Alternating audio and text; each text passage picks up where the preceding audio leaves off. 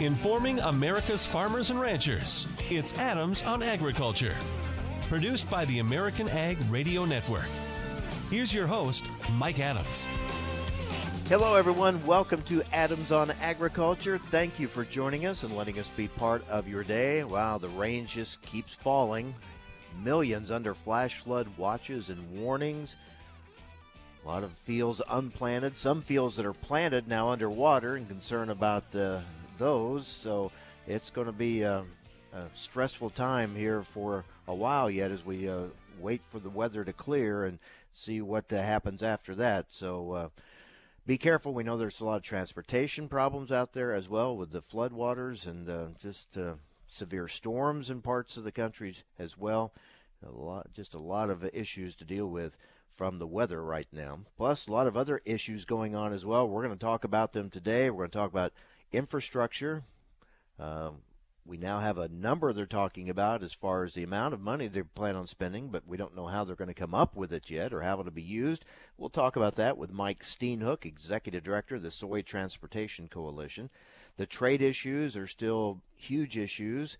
And are we getting closer or not to something with China, something with uh, Japan, getting things worked out? We're going to talk about it with Colin Woodall with the National Cattlemen's Beef Association. Uh, press event held yesterday in Washington, D.C. to put the uh, focus back on getting a tax extenders package. This is especially uh, critical for the biodiesel industry. We'll talk with the CEO of the National Biodiesel Board, Donnell Rehagen, a little bit later on and get an update on where we stand with that tax extenders package. But first, we're going to start things off today with a focus on the dairy industry. There was a House Ag Subcommittee hearing this week looking at the uh, the challenges of the dairy industry right now. And joining us is the Vice President of Government Relations for the National Milk Producers Federation, Paul Bleiberg. Paul, thanks for joining us. Uh, tell us a little bit about that hearing. I know a lot of folks uh, t- uh, spoke uh, at the hearing and addressed a lot of different areas that are very um, important to the dairy industry right now. Uh, kind of what was your takeaway from that and the fact that the hearing was even held and uh, hopefully that we're getting the attention of people uh, in the federal government as we await some uh, hopefully a very uh, helpful program as part of the farm bill from USDA coming up. Well, thanks, Mike, for having me on again. And uh, we thought it was a very productive hearing. We had a statement out on it the other day after uh, after the hearing had concluded.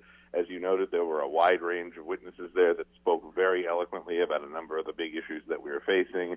Uh, you know, Sadie Frerichs, a Minnesota dairy producer, did a fantastic job, not just speaking about her personal family struggles as a dairy producer and others, but highlighting the importance of the dairy margin coverage program and the new, you know, the benefits that that's going to provide. And uh, you know, Chairman Collin Peterson of the Full Ag Committee attended the hearing, and uh, Sadie was a constituent of his, and, and he asked a very good question as far as you know, what's your plan for enrollment in the DMC? And I think she hit the nail on the head when she said she would go to that 950 coverage level on that tier one coverage and do that for the five years and take the 75% credit on the refund. And you know, when I was on a couple of weeks ago, we spoke about the importance of knowing that this program for the 2019 year, given that the payments are retroactive to January 1, and we already know the payments for January and February, if you sign up for this year at that 950 level on your tier one, you're already going to come out ahead for the entire year. The the payouts for just those two months are going to eclipse the entire year's premium costs. And I think Chairman Peterson's question was excellent in getting across the point that we already know there's some very good benefits to the program, but it really is a no-brainer as far as going to that 950 coverage level. I think we also had some great discussion at the hearing about immigration. Uh, I happen to be from upstate New York. There was a dairy farmer, uh, Mike McMahon, from my own congressional district there speaking. Uh, you know, my congressman is a, a freshman member named Anthony Brindisi, who's a very active and helpful member on the subcommittee, and he had great engagement with Mike McMahon on dairy's labor issues, which, of course, as you know, focus on getting a, a guest worker program that actually works for dairy for year-round agriculture and uh, providing uh, you know legal status for the current workers that we already have in this country. We had Andre Mikhalevsky, the CEO of California Dairies, who laid out the, the primary trade issues, not just the challenges around the Section 30, the 232 tariffs, but also the importance of adopting the U.S. Mexico Canada agreement. And uh, Subcommittee Chairman Jim Costa not only did a fantastic job presiding over the entire hearing, but obviously he's from California. He and some of the other California members spoke quite a bit with Andre on the trade issues Uh, we had Dr. Scott Brown, uh, you know, did the economic analysis before the committee, as he's done many times in the past. He did a good job doing that. And from Pennsylvania, we had dairy farmer Dave Smith, who's the head of the Pennsylvania Dairymen's Association, and uh, you know he spoke about kind of the whole range of issues I just mentioned, but he also touched on school nutrition and our goals around getting more milk in schools. And uh, Congressman G.T. Thompson from Pennsylvania is a senior member of the Ag Committee and also of the Education and Labor Committee in the House, which covers those issues. He was in attendance, of course, and spoke with with Dave Smith quite a bit about those and other issues. So all in all, we thought it was a very good hearing. We were thrilled, as we said, that the subcommittee chose dairy as its first uh, first topic for the year. It was a very well attended hearing. I mentioned a few of the members that were there engaging with the witnesses, but almost every member on both sides of the aisle was at the subcommittee. And in, you know, in addition to Chairman Peterson coming in from the full committee, uh, Ranking Member Conaway from Texas of the full committee came in for part of the hearing as well. So I think that just speaks to the ongoing challenges in the industry that it was uh, that it was such a top priority. Paul, let's talk specifically here before we run out of time about the dairy margin coverage sign up, which is scheduled to begin June 17th. Um, is there still questions about it? You think in, in, producers' minds they're still uncertain and not, are they still trying to get information? Uh, uh, what, what are you hearing from producers about any reluctance they would have to be signing up in the program? Sure. I think uh, I think as we heard from some of the witnesses at the hearing, producers are gradually becoming more and more aware of the program. We are continuing working with our member co-ops and others in the dairy industry, and frankly, folks on Capitol Hill and USDA to do as much as we can to push out information about the program, about the benefits of the new program. Obviously, as I said a minute ago, you know, touching on what those monthly margins already are is very important but emphasizing to producers that this is a much more affordable program at higher coverage levels and, frankly, a much more flexible program. We've been getting initially good feedback from producers that this is something they're looking at. You know, producer meetings that a number of us on the staff have been doing. We've been talking about this, and we've been getting good feedback. I think people naturally have questions. It's a new program. There is that skepticism about the old MPP, but I think as producers look at the details of this and talk to their bankers, we've been getting mostly positive response back that this is something they want to look at. Yeah, having been unhappy with past programs, I guess that's probably led to some of the skepticism on the new one. Right, and that's something you always have to contend with when you're in that situation. So that's why it really, you know, it does behoove us to be as uh, as vocal and aggressive as we can, at least in, in getting information out there and talking about the program, trying to blanket all regions of the country, frankly, because we think this is a program that's going to be beneficial to dairy farmers of all sizes, and you know, coupled with these improvements in the in the DMC, you've got you know much improved access on the risk management side, run by the RMA. You've got improved access to livestock gross margin dairy. You have the revenue protection program, and so I think we've been trying to make those uh, those points well known as well. But really, given the the looming you know June 17th date around DMC when that program opens for sign up, we are really trying to push out mm-hmm. as much information about this program as we can. All right, Paul. Thanks for the update. Thanks for having me on. Take care. Paul Bleiberg, Vice President Government Relations for the National Milk Producers Federation. Hopefully, we'll get some good news on trade deals too, which would help the dairy industry as well. Well, what about infrastructure? Big meeting at the White House this week. We're going to talk about where it stands right now with Mike Steenhoek with the Soy Transportation Coalition. That's next here on AOA. Soybean growers are going all in on Engenia herbicide. Now BASF is going all in on Engenia growers. We're so confident in the performance of this solution, we're now backing it with the Engenia herbicide weed control guarantee so you can have true peace of mind. And you can tap into our expanded Grow Smart Rewards program and get cash back. Go all in today at engeniaherbicide.com. Grow smart with BASF. Always read and follow label directions. Adams on Agriculture, brought to you by Cenex Premium Diesel.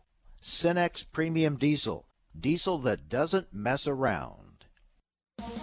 So, you want to stay on top of the week's agriculture news and have it available at your fingertips? Well, tune in to the American Ag Network Week in Review podcast. It's 15 minutes of the week's top agriculture stories, published every Saturday and available anytime on iTunes, TuneIn, and Podbean or by clicking the link on our website, AmericanAgNetwork.com. Tune in to the American Ag Network Week in Review podcast to go more in depth on the week's top stories. Recently on Adams on Agriculture, clean water issues in this country. Let's talk about it with Don Parrish, Senior Director, Regulatory Relations for the American Farm Bureau Federation on the clean water rule. What's the next step? This rule, which we believe is more balanced, we believe that it is also legally defensible. We also believe it's going to go to the Supreme Court. So there's going to be a lot of uncertainty but I hope the uncertainty is now moving back near the center where we can live and operate our farms in ways that we're not in, in danger of, of running afoul of the law.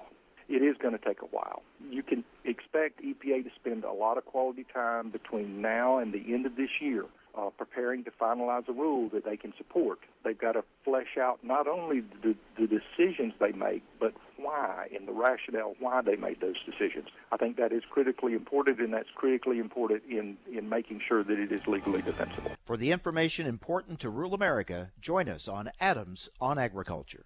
Everyone responds differently to change. Some are frightened by it, some try to ignore it, and some are inspired by it. Poet has always shared a true connection with farmers, and like farmers, we see the world differently. We're inspired by change. So when it comes to the challenge of climate change, we see opportunity to leave the planet we've been given just a little better. Biofuels, oil alternatives, nutrient rich proteins. These solutions create cleaner air and a more sustainable world. Get inspired with us. Visit poet.com. Sometimes life is wonderful, and sometimes it's not. Cherish the good but always be prepared for life's challenges. At Private Healthcare, we provide the peace of mind you deserve. With private healthcare, you'll get the coverage you want and healthcare you need. If your employer doesn't supply healthcare coverage and you don't qualify for Medicare or Medicaid, you need to give us a call right now. Private healthcare is private health insurance for ages 65 and under with medical, dental, vision, and even prescription coverage. When life comes at you unexpectedly, you need to be ready, and health insurance is your financial safety net. If you're looking for health coverage at the best price and your annual household income is 35,000 or more, give us a call at 800-664-2612. That's 800-664-2612. 800-664-2612. Adams on Agriculture is brought to you by Cenex Premium Diesel. With Cenex Premium Diesel, you can count on a diesel that will keep your operation in top shape. Information need to know. Adams on Agriculture. Now, back to Mike Adams. All right, let's talk infrastructure. Joining us now is Mike Steenhoek, Executive Director of the Soy Transportation Coalition. Mike, uh, lost in the in the news of the week, I think, is the story that uh, Nancy Pelosi and Chuck Schumer went to the White House, talked to the president, and they came out smiling. That's a that's an unusual event in and of itself. Uh, I would have thought that would have gotten more headlines. Of course, they came out saying that they agreed uh, to pursue a two trillion dollar infrastructure bill. They just haven't figured out how they're going to pay for it yet. What what do you make of this? You know, I, it, it certainly is not time to pop the champagne. So I, I, I think it's important to have your feet firmly uh, grounded on this. But you know, when it seems like the news out of Washington D.C., it's been an endless loop of people throwing political grenades at one another, and it, it, it frankly has been kind of discouraging for those of us who actually care about issues that are important to the American people, like infrastructure. Certainly, one of them. It's one of many issues that are that's not being attended to by our elected officials, Democrats or Republicans. And so then, when all of a sudden inserted into that, you there is actually a meeting where the president and Democratic leaders sat down at the table. There was an important issue on the table, infrastructure, and they emerged from that meeting actually more committed to this path than when they entered into the meeting. So you, know that this stuff should be routine, um, but unfortunately it isn't. Uh, that's just kind of the political reality we live in. But so it, it take note of that. That okay, that's that's encouraging. That's it's good to see that kind of behavior. Our only hope is that it's not just a, a flash in the in the pan moment of bipartisanship. That this will actually be sustained, so that we can actually get something done that's important for the American people, including agriculture. Yeah, time will tell on that. And uh, you, you can't help but be somewhat skeptical based on past uh, history here, uh, the way the, the two sides have uh, had their differences. Um, so, what about the two trillion dollar figure? What do you make of that, and and them not yet knowing how they're going to come up with that money?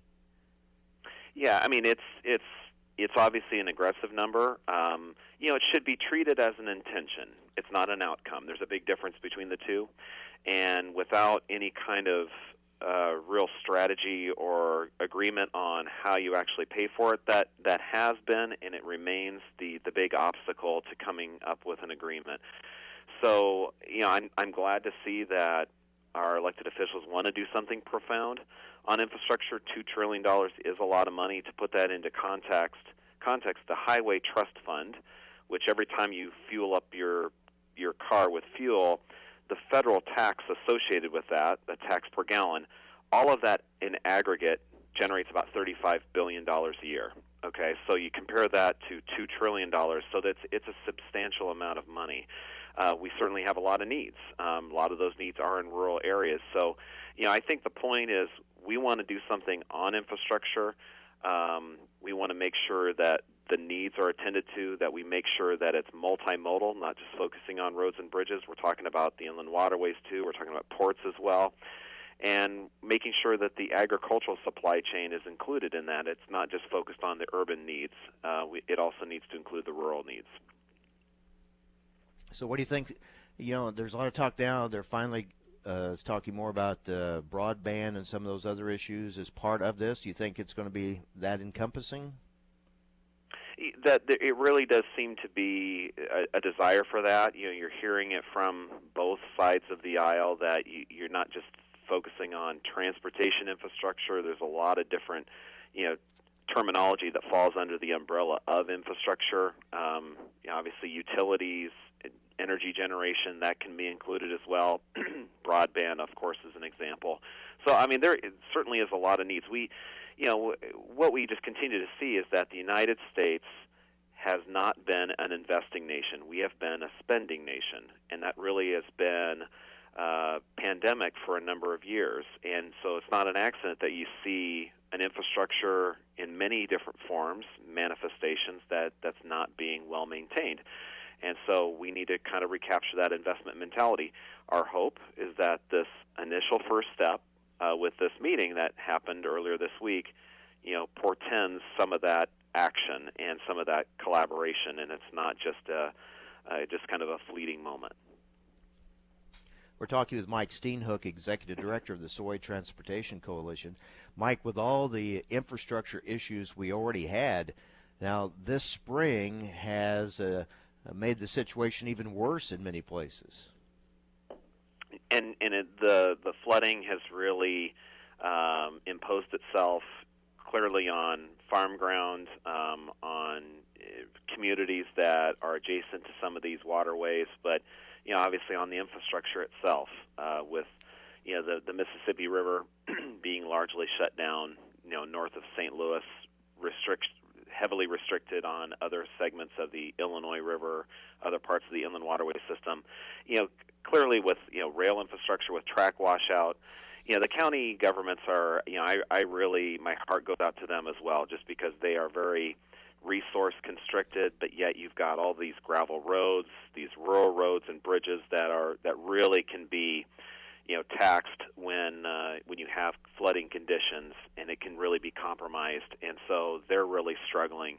Uh, you know, they're challenged to, to make bricks without straw. Essentially, they're trying to maintain this you know hundreds and hundreds of miles of infrastructure with very limited resources, and the problem doesn't. It, it kind of seems to keep persisting. So uh, this is an issue that's going to be with us for for the foreseeable future, and it's something we're going to be really wrestling with. Kind of reminds us that we take transportation for granted in this country, but yet how vulnerable the system really is, and also how much it needs uh, those improvements that we've talked so often about and you know that you know that's and that's understandable from the public. You know i'm guilty of when i flip on a light switch i expect the light to come on. I don't really think deeply into the infrastructure that brought that electricity to that light bulb but that that really is incumbent upon the leaders to be thinking about that though. And so that includes infrastructure to make sure that okay, are we being forward thinking when we when we maintain this infrastructure? Is it resilient so that you're going to have these kind of weather events that this infrastructure is going to have to absorb? To what extent do we have redundancy, resiliency, so that it can that it can handle it and not um, you know not be totally compromised? I mean, these weather events are going to I mean, they're going to get they're going to hit you.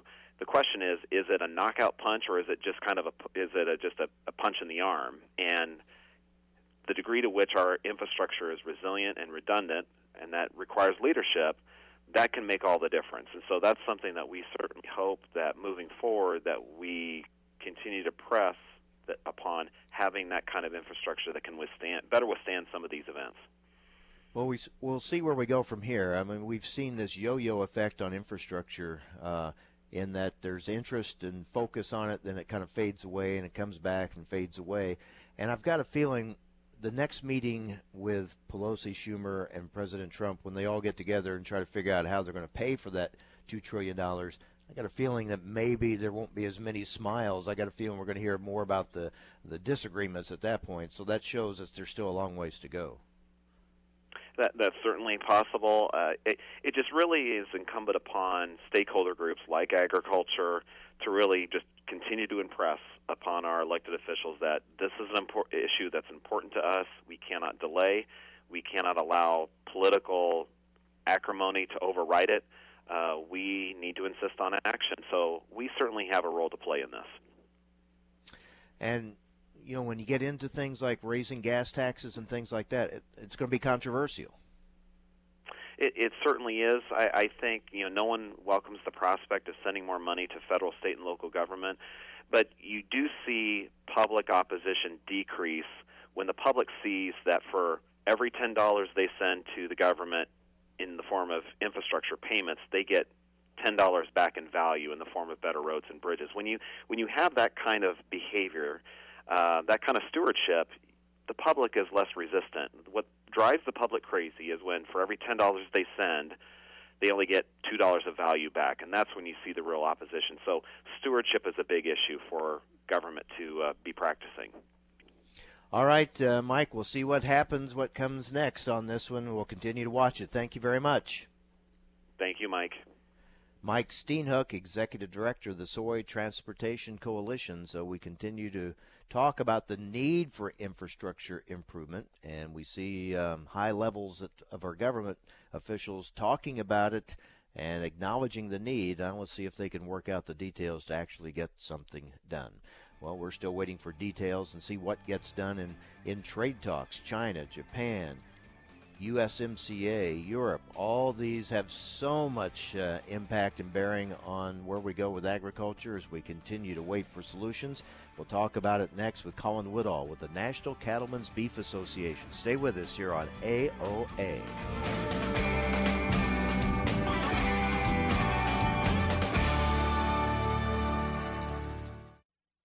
Cenex Premium Diesel comes with a more complete additive package for a more complete burn to optimize performance in all engines. Whether you're on the road or in the field, you need more than typical number 2 diesel you need a heavy duty diesel like Cenex Premium Diesel. It comes with a more complete additive package for a more complete burn. It's the diesel that keeps your equipment out of the shop and restores power by as much as 4.5% and fuel economy by up to 5%. So ask yourself, if you could be any diesel, which diesel would you be? Cenex Premium Diesel. Diesel that doesn't mess around. Everyone responds differently to change. Some are frightened by it. Some try to ignore it, and some are inspired by it. Poet has always shared a true connection with farmers, and like farmers, we see the world differently. We're inspired by change. So when it comes to the challenge of climate change, we see opportunity to make the air cleaner, to make our country safer, to leave the planet we've been given just a little better. Biofuels and oil alternatives, solutions for a brighter, more sustainable world. Get inspired with us. Visit poet.com. Time for a market check here on Adams on Agriculture. I'm Rusty Halverson from the American Ag Network. Wheat futures trending higher on this Thursday morning. Exports of U.S. wheat hit a 2018-19 marketing year low this past week, according to USDA, with sales down 71% from the previous week. Crop Scouts producing an average yield estimate of 47.6 bushels per acre on day two of the Wheat Quality Council's Hard Red Winter Wheat Tour. The effects of late planting last fall still visible to scouts, according to Wire Talk, seeing stages ranging anywhere from the jointing stage to the boot stage. In the wheat futures, we are trending higher on this Thursday. Chicago wheat an hour into the day, 8 to 10 cents higher, with new crop July at 445 and a quarter, up 9 and a quarter. Kansas City wheat July up 4 at 404. Minneapolis spring wheat asking prices 10 to 12 higher, July trading now at 523 and a half, up 11 and a quarter. In corn, fractional changes. July down a half cent at 368 and a quarter. December down a penny at 385 and a quarter. July soybeans defensive once again. We retreated to another new contract low on Wednesday. On this Thursday, an hour in, 847 down four and three quarters on that July soybean contract. Cotton market activity on a Thursday. July down 89 at 75.82. Livestock at the Merc in feeder cattle were 30 to 55 cents lower. August down 40 at 148.82. June live cattle a dime higher at 113.97. Lean hog futures June contract up $2.25, 93.47. Outside markets on Wall Street, the Dow is up 13 points. You're listening to Adams on Agriculture. I'm Rusty Halverson from the American Ag Network. What if you had a medical emergency away from home? What you need is Mobile Help, America's premier mobile medical alert system. Most systems only work at home, but with Mobile Help, you get help outside the home with coverage nationwide on one of the largest cellular networks at the press of a button. I pressed the button, and lo and behold, the emergency came within minutes. Mobile Help did save my life. No question about that. Call Mobile Help now for a free color brochure. We'll send you everything you need, including the base station, the patented mobile device the waterproof pendant, and wrist button. You can also add the fall button that automatically detects falls and signals help. Call today and receive a risk free 30 day trial. There's no equipment to buy and no long term contract. For a limited time, you'll also receive a free emergency key box with your plan purchase. Remember, mobile help keeps you safe coast to coast. Call 800 930 6137 now for your free mobile help brochure. That's 800 930 6137. Again, 800 930 6137. Adams on Agriculture brought to you by Cenex Premium Diesel. Cenex Premium Diesel, a more complete additive package for a more complete burn.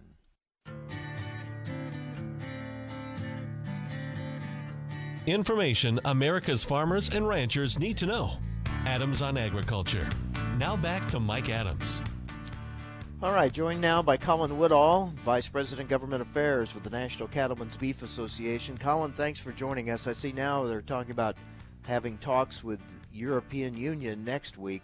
I know we have all these talks going on, but uh, about time to get something done. I mean, we they it's like a carrot dangled in front of everybody. Yeah, we're we might have this, a deal maybe in a couple weeks or next month, or here is another round of talks coming, and, and then maybe that sets up a summit. You know, the month after that. I know it just keeps seems like it just keeps dragging on.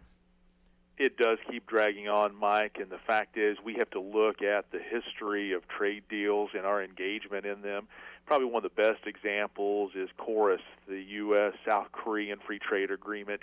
It took us six years from the first time they sat down to start negotiating until we ratified that in Congress.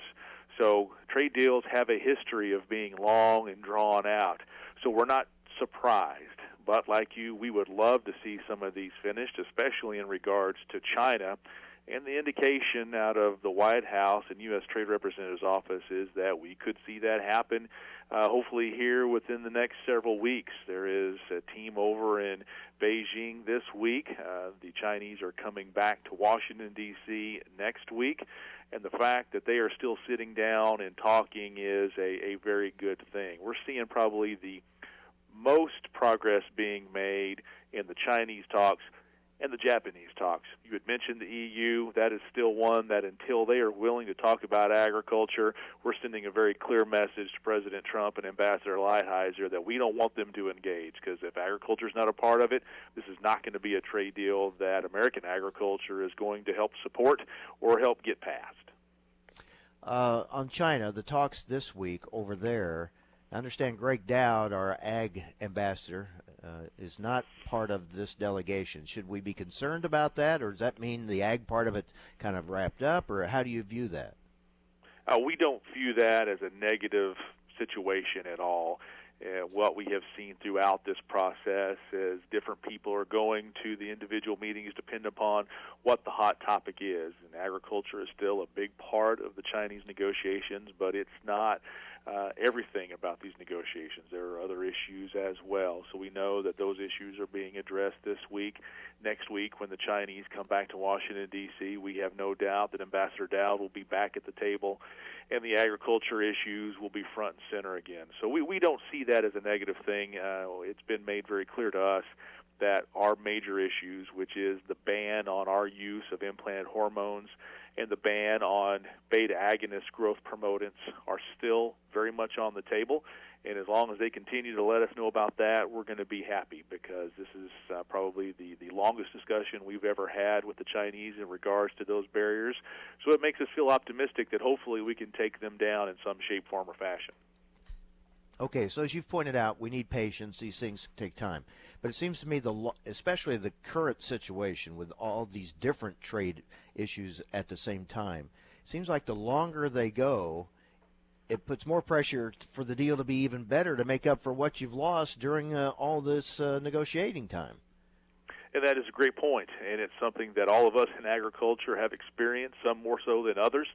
Uh, but it is part of the calculation. You know, the president has told us from the get-go, especially in regards to China, that we needed to be patient, and it was going to be short-term pain for long-term gain at least from the cattle perspective, we can support that approach because U.S. Meat Export Federation has made it clear that if we are able to take these barriers down and structure our access into China, much like what we have with Japan and South Korea, we could turn that into a four billion dollar market.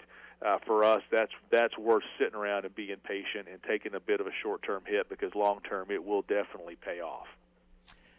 It's hard to imagine especially with the presidential election coming up.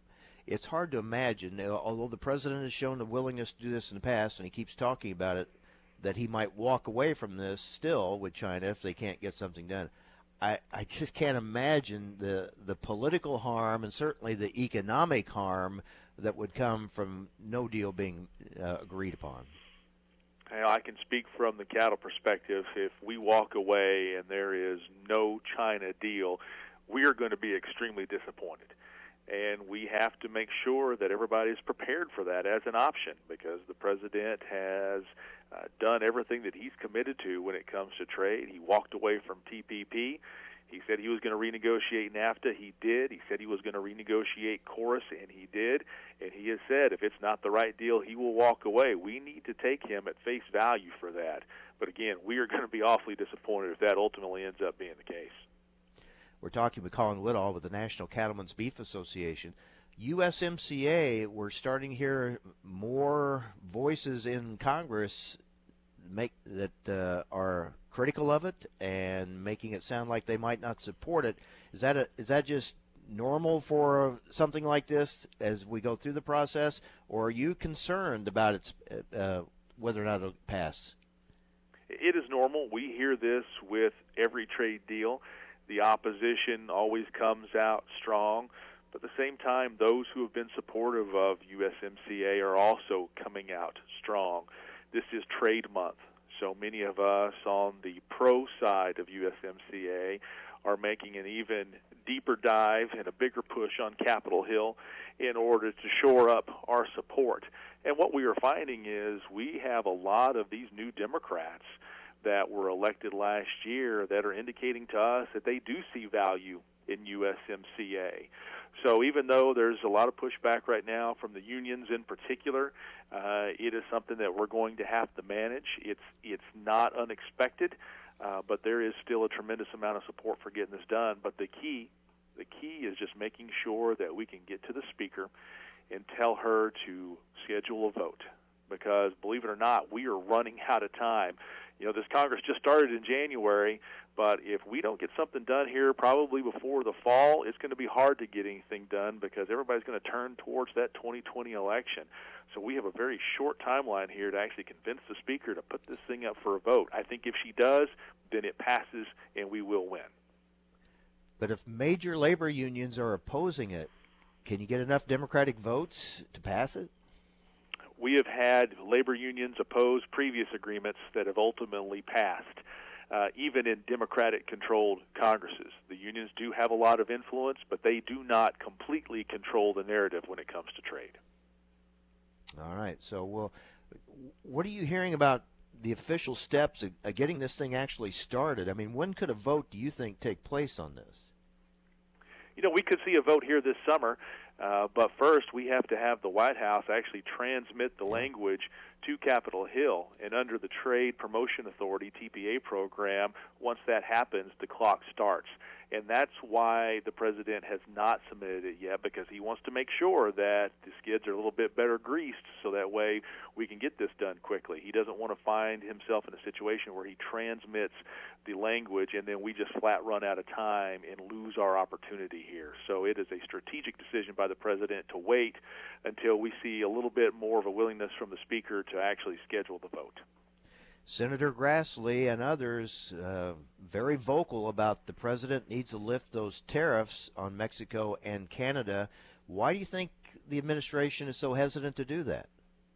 I believe it's insurance, Mike. You know, he has got both of these countries uh, all stirred up with the steel and aluminum tariffs and also the potential threat of auto tariffs.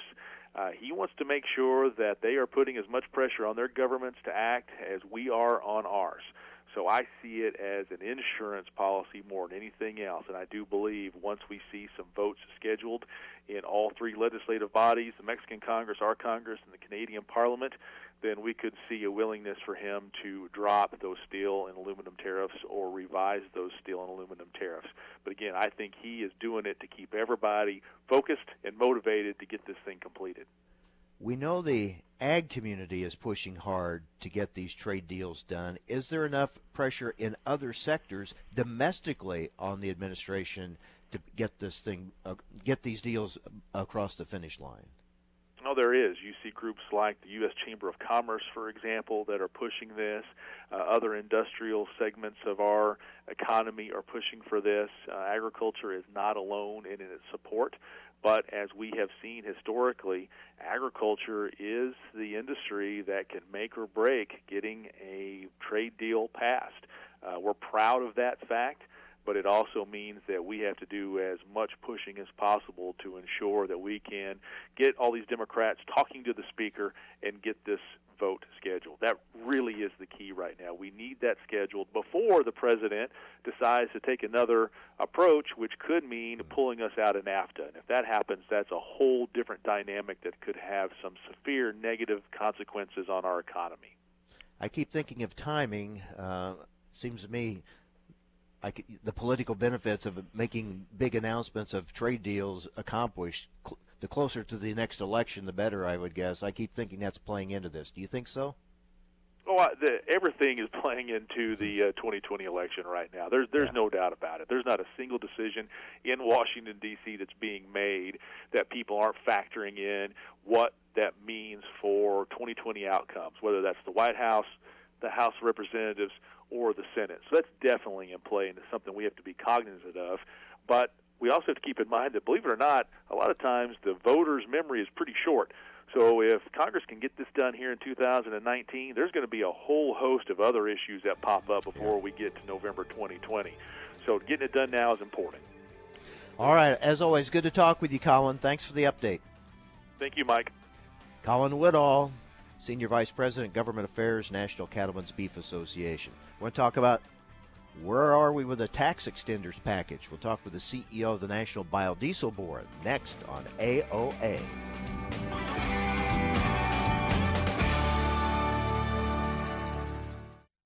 Adams on Agriculture, brought to you by Cenex Premium Diesel.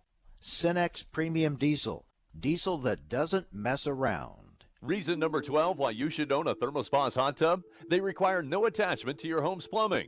Thanks to the ThermoSpas unique built-in thermofiltration system that filters the water an incredible 144 times a day, you simply fill it with a garden hose and your water stays crystal clear with very little maintenance. Call to receive a free DVD and brochure and find out how you can own a ThermoSpas hot tub for only a few dollars a day. Right now, they're offering 0% APR financing with approved credit and a $1,000 savings coupon, including free delivery, free chemicals, and a cash discount. And with models starting at $4,995, there will never be a better time to own a ThermoSpas hot tub. So call now and ask about this limited time offer. Call ThermoSpas today at 800 991 5852 for your free DVD and brochure. That's 800 991 5852. ThermoSpas, hot tubs designed to improve your life. Call 800 991 5852 today to take advantage of 0% APR financing. We paid less for our Craftmatic today than we did 20 years ago. If you're still searching for the perfect solution to a good night's sleep, call now for prices and free information on today's Craftmatic adjustable beds. And then decide when you see how little they cost. Rated number one by consumers nationwide on consumeraffairs.com. Craftmatic beds come in all mattress types, including cool gel memory foam for up to 50% less than today's leading memory foam brand. Enjoy temporary relief of low back pain, poor circulation, nighttime heartburn, mild arthritis. You'll sleep better in a Craftmatic adjustable bed. So if you're still searching for the perfect solution to a good night's sleep, call now for prices and information. And then decide when you see how little they cost. Discover Craftmatic for less, up to 50% less than today's leading memory foam brand. Call 1 800 318 7903. That's 1 800 318 7903. 1 800 318 7903. Call now. Recently on Adams on Agriculture, well, let's take a look at the recently released Ag Census. Joining us to do that is American Farm Bureau Federation economist Michael Nepveux. I think farmers have an excellent story to tell in terms of uh, they really are the original stewards of the land. And one thing that changed from the 2017 and 2012 census, and this is 2012 was the first time they asked this question, conventional versus conservation versus no-till. Um, in 2012, conventional uh, was at the top, followed by conservation and no-till. In the 2017, um, no-till was the highest, followed by conservation, and then uh, conventional was the lowest. So you're definitely seeing uh, more farms utilize uh, environmentally friendly practices. Uh, additionally, one that was captured was cover crop. Uh, amount of acres planted with cover crops increased by 50 percent.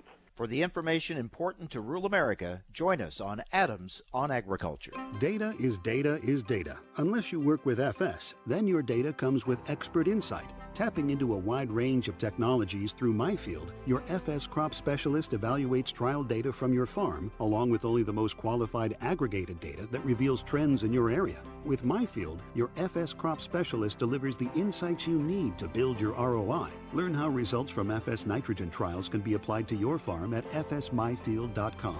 FS, bringing you what's next. People respond differently to change. Some are frightened by it, some try to ignore it, and some are inspired by it. Those who spend their days tending to the land have a unique perspective on change. They see it up close every day, as one season fades into another, as a seed grows into a stalk, as a field of gold is spun out of the land, sun, and sky. Change is their livelihood. Since the beginning, Poet has shared a fundamental connection with farmers. And like farmers, we see the world differently. We are inspired by change. Climate change may be the most daunting challenge yet, but we believe it's not insurmountable. The same spirit of innovation that helped build a worldwide biofuels industry will help us tackle the environmental issues we're facing today together. Sustainable biofuels, oil alternatives, nutrient rich proteins.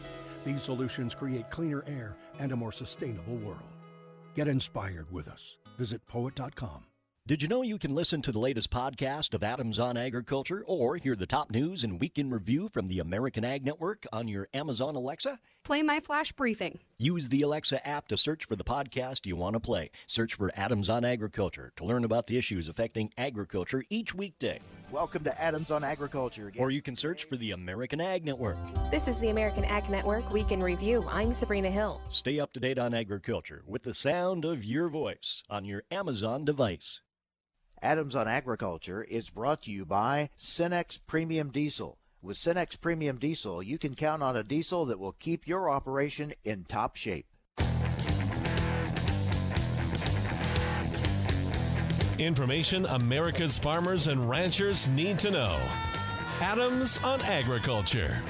Now, back to Mike Adams. Well, we take a look at the, where are we on the disaster aid? Working at it doesn't seem to be anything really uh, new. Uh, Senate Republicans did this week send Democrats an offer, including that extra 300 million in community development funds for Puerto Rico. That's in addition to about 600 million in nutrition assistance for Puerto Rico. Uh, so, but we're still waiting to see what the response will be, and will that be enough to get anything done? So, we're watching disaster aid. Uh, we're also um, taking a look at tax extenders. Will there be a tax extenders package? This is especially critical for the biodiesel industry.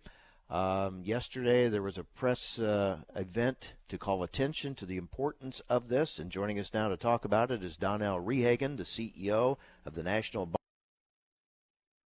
Joining us, uh, tell us about that event yesterday. Uh, uh, it was able to accomplish.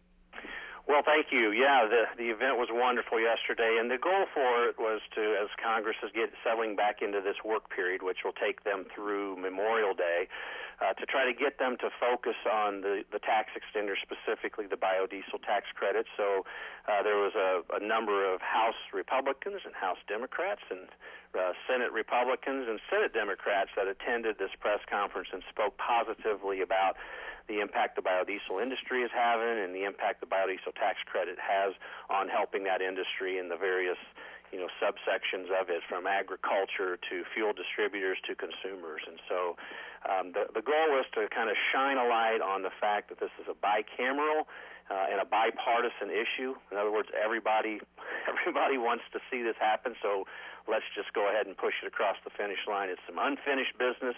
This is not new legislation. This is unfinished business that just needs to be finished up. What is holding it up? Well, I think you know. Uh, I, I, I guess I'd say just uh, good old-fashioned politics. You know, the ideas of how is legislation going to move through, uh, you know, through this Congress, and uh, um, you know, what's those mechanisms? What's the legislation that actually is going to get onto the books? And you know, it's probably less likely that a biodiesel standalone tax credit is going to make its way to the president's desk. You know, that would likely, as it has been in the past, be part of a bigger package. So I think it's the defining uh, by the leadership in the House and leadership in the Senate, defining what that bigger legislation uh, vehicle is uh, that biodiesel can become a part of.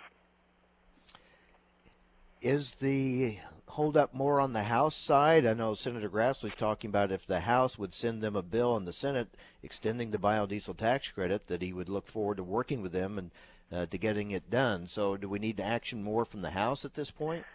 Well, we actually do. You know, uh, as you know, con- from a constitutional standpoint, revenue bills have to uh, make their way out of the House first.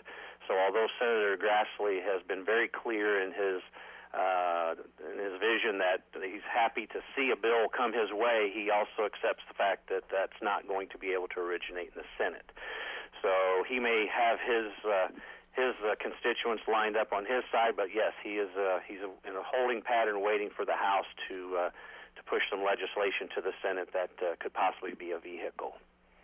I thought uh, Senator Grassley, who by the way will be on with us uh, on Monday, I thought he made a good point. He said there's been a lot of talk about the need to promote green energy and reduce our carbon emissions.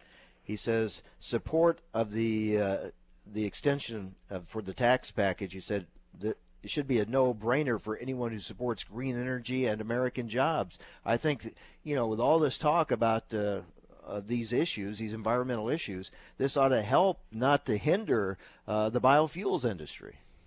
Yeah, absolutely. And there's some large sectors of the country, regions and states who you know have recognized the benefits of biodiesel from various uh, in various ways, whether it's what it does for the agricultural economy, uh, what it does and helps consumers, or whether it's uh, from an environmental and cleaner air perspective. And they have programs in place that absolutely depend on biodiesel to meet some of those goals. And so uh, he was spot on and, and in typical uh, Senator Grassley fashion, just straight to the point that this is a no-brainer. And I think that's what's frustrating for our industry and for some of our champions on the Hill is, you know, why is this still hanging out there when it's so obviously the right thing to do? Donnell, we've talked before about how EPA granting waivers to the RFS has really hurt the biodiesel industry. Now, Administrator Wheeler says he's weighing a plan to offer small refiners partial relief from RFS requirements. Uh, he, they seem to think that's some kind of a, a potential compromise. Uh, do you agree with that approach or not? Well, what we really want to see is the EPA, you know, uh, enforce the congressional intent behind the RFS, which is to grow those volumes, not look for ways to uh, to to cut back on those volumes. And especially when you look at small refinery exemptions, the way they've been handled after the fact. So after our number, after our obligation number has been set, and our industry, you know, takes steps towards making sure we can meet those obligations, then halfway through the year they pull back and say, "Oh, well, we were just kidding. Now it's this number." Um, and that's the that's the hard part. Again, we have enough uncertainty with the tax credit uh, that we don't need that uncertainty or can't stand that uncertainty with the RFS. And so um, we're, we understand the small refinery exemptions have been part of that RFS legislation from day one. So this is not something new, but it's just how does this administration want to handle that, and how you know how liberal do they want to be in handing those out? And uh, they've there's no doubt that they've this administration has been much more liberal about uh, granting those small refinery exemptions than previous administrations, and so we'd like to see that be kind of brought back into perspective a little bit. RFS waivers, tax extenders, uh, two big issues for the biodiesel industry. Thanks for the update, Donnell. Good to talk with you again. Yeah, thank you, Mike.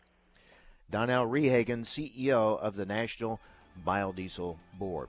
Hey, coming up tomorrow, we're going to talk with the CEO of the Kansas Wheat Growers, and we'll get the results of the wheat tour. We're also going to take a look at the the markets, how they're reacting to this trade news, as well as the weather news. So all that coming up on tomorrow's program. Hope you'll join us right here on AOA Adams on Agriculture.